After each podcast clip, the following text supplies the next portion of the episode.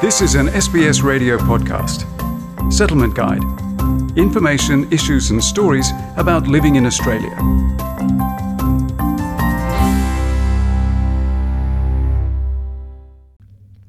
Driving is an essential skill to surviving in Australia. The process and time required to obtain a driver's licence varies in each state and territory. Young novice drivers tend to need a longer period to get their licence, whereas mature drivers or those with an existing overseas licence can often speed up the process. Getting a driver's licence in Australia can be a lengthy and costly exercise. This normally starts with an eyesight test when applying for a test or licence, followed by a driver's knowledge test.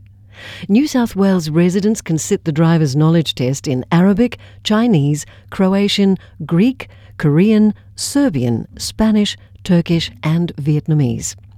If your language is not in the list, you may be able to request an interpreter service for the test.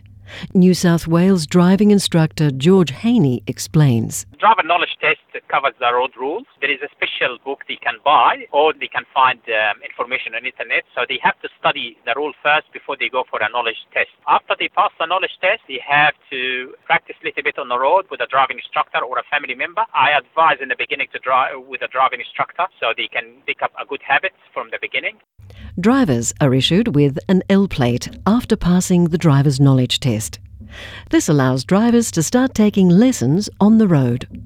Haney says the number of lessons required depends on how quickly a person can learn. My experience between 5 and 15 lessons and it will make it shorter if they have someone at home who have a, a full license and who can help. Before progressing to a practical test to obtain a restricted or probationary licence, learners are required to pass a hazard perception test that judges their ability to recognise potentially dangerous situations.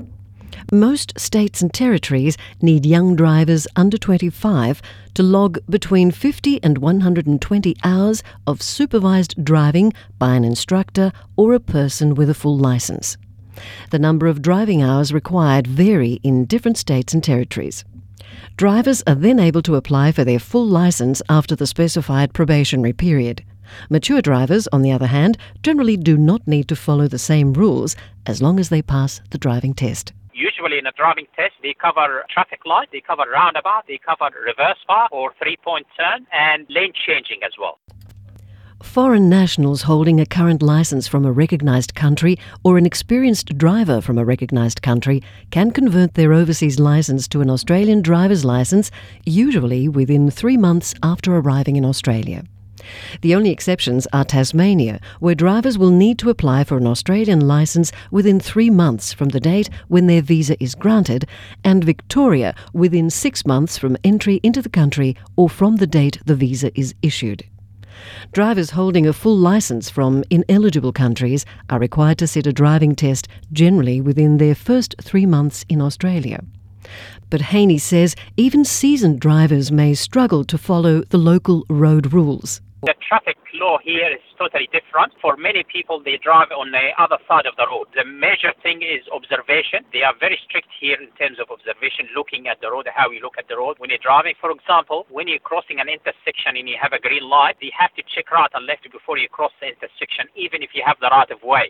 Haney suggests that overseas licence holders consider taking driving lessons before their practical test to avoid unwanted consequences for someone who has an overseas license and they went for a test and failed, they are not allowed to drive by themselves on the road. The RMS issue a, a learner license, meaning that they can't drive by themselves. They have to have someone supervising them with a full license. So it's very important for people who are having an overseas license to pass first go, otherwise they will go on their L. Not everyone can afford driving lessons nor find friends or family to practice driving with. Logan based Access Community Services has come up with an innovative Women at the Wheel program with funding from Queensland road toll company Transurban.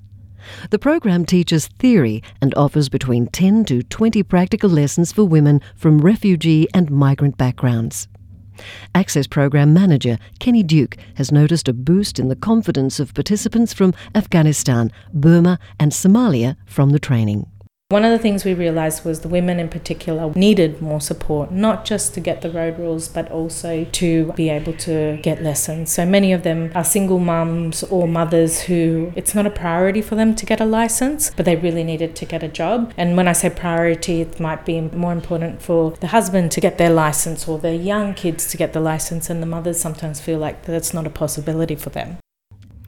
Afghanistan born Behnaz Sadeghi settled in Logan almost five years ago after living most of her life in Iran.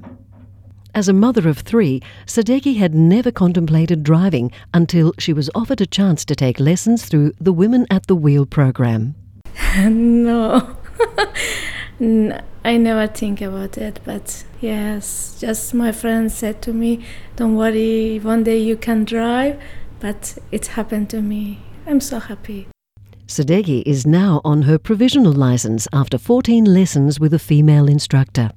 The freedom to navigate her way without asking for help has opened up new possibilities for her. It's very important to get a job for me, yes, and drive for my children, and maybe my life change. CEO of Access Community Services, Gail Ker, says sometimes it is simple things like not having a license or a car that prevents one from getting a job. Whilst programs like Women at the Wheel are rare, there may be other support services available in different states and territories for those who cannot afford lessons. If people went onto the Department of Social Services to their website, they would be able to see who the federal government funds as settlement service providers. They would be able to work with you and talk you through what's available in your state, in your community, with other services, other programs. And then often local councils are also great places to go to to find support. And FECCA, the Federation of Ethnic Community Councils Australia, would have a website that could also link you to their state agencies. Feature prepared by Amy Chenyu Wong, and for SBS, I'm Margarita Vasileva. This was an SBS radio podcast. For more settlement guide stories, visit sbs.com.au/radio.